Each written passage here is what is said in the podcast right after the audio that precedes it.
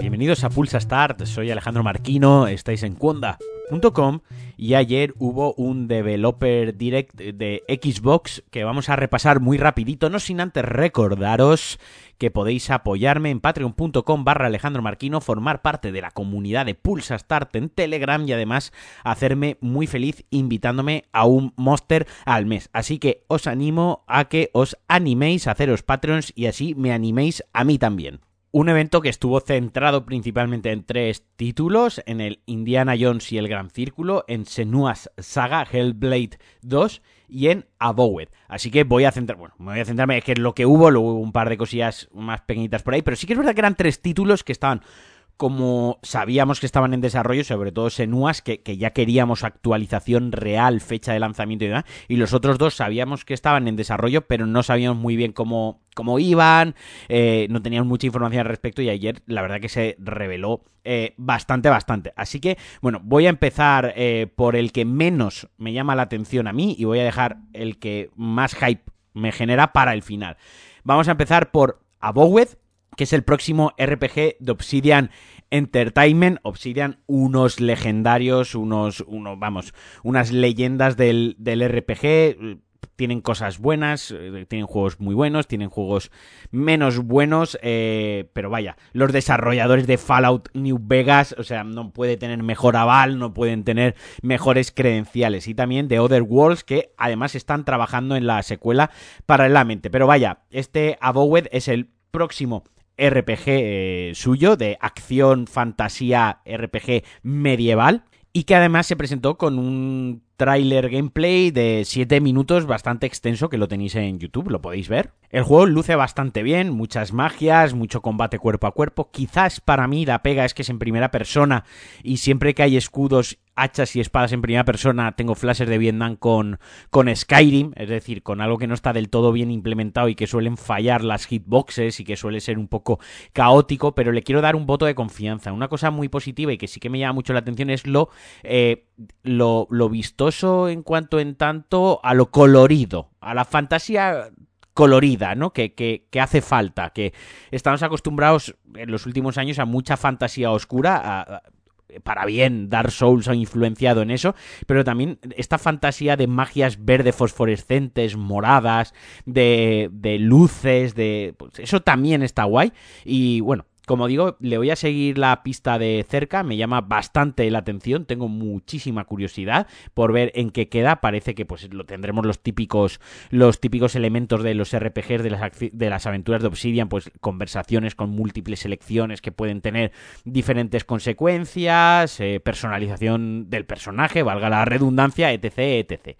El siguiente juego del que se habló y que ya por fin tenemos su fecha de lanzamiento en distribución digital, en digital y con un gameplay fue Hellblade 2, que lleva la tira de años eh, en desarrollo eh, y que, bueno, como digo, saldrá eh, lo tendremos en el Game Pass en Day One el 21 de mayo, que eso es prácticamente ya. De hecho, ya se puede hacer la descarga, la predescarga digital. Estoy diciendo prácticamente ya y estamos en enero. Pero bueno, me entendéis, ¿no? Que mayo, para los videojuegos, para un anuncio que se dice, oye, que esto sale en mayo, pues bueno, está, es bastante, bastante próximo. Tendrá una duración eh, similar al primer Hellblade, es lo que han dicho, es decir, pues esperaros un juego de unas 6 horas aproximadamente.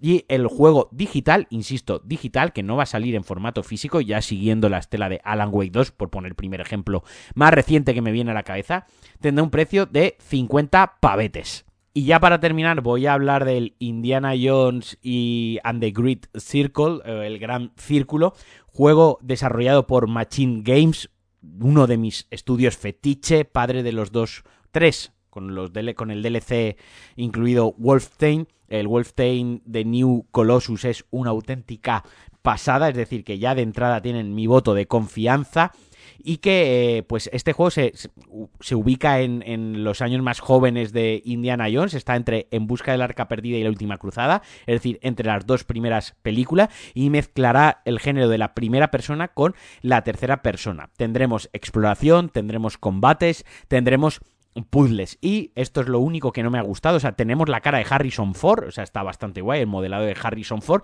Lo único que la voz la pone Troy Baker, que tiene que estar hasta en la sopa, un poco pesado. Lo que se ha hecho mucho hincapié en el, en el gameplay, que se ha visto ya bastante acción y tal, ha sido el uso del látigo, tanto para el plataformeo como para atraer a los enemigos, para tirar a los enemigos al suelo y para utilizarlo con el entorno. A ver luego qué tal está implementado, porque sí que es verdad que en el primer trailer que han mostrado hay algunas cositas que faltan por pulir. El juego no se ve perfecto, también se utilizan armas, aunque eso sale al final del, del tráiler. También hay zonas de sigilo, como digo, hay veces que cambia la tercera persona, pero a mí me gusta, porque podían haber ido a lo fácil, que es hacerlo en, todo en tercera persona, que eso sería un Uncharted, básicamente, y quizás se quedaría un juego sin demasiado espíritu y sin demasiado personalidad más allá de la franquicia, ¿no? Mucho más allá de la IP de Indiana Jones. Y creo que apostar por la primera persona con una mezcla de tercera persona es algo valiente y creo que es algo que, va a hacer bastante bien Machines Game.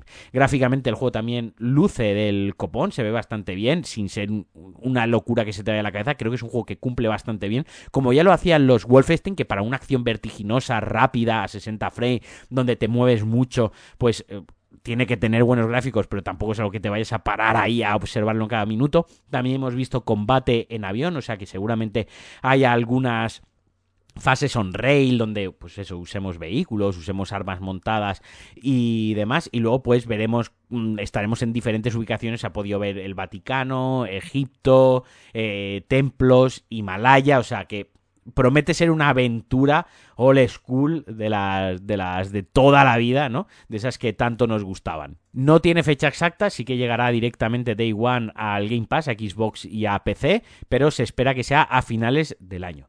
Y bueno, hasta aquí el Pulsar Star de hoy, centrado en Microsoft o centrado en la, consola de, Microsoft, en Xbox, en, el Game Pass.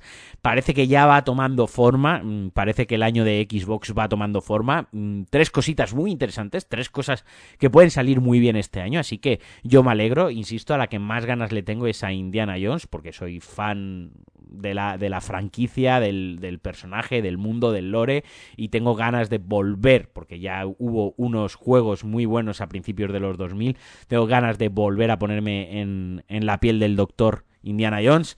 Y nada, hasta aquí el Pulsa Star eh, de hoy. Eh, os mando un abrazote muy fuerte. Os recuerdo patreon.com barra Alejandro Marquino. Que paséis un gran fin de semana. Yo voy a jugar a The Last of Us 2 Remastered para PlayStation 5, que ya lo he actualizado. En cuanto pare de grabar, en cuanto edite y publique, me voy al sofá con un monster verde sin azúcar que acaban de sacar nuevo a disfrutarlo. Venga, un abrazote y adiós.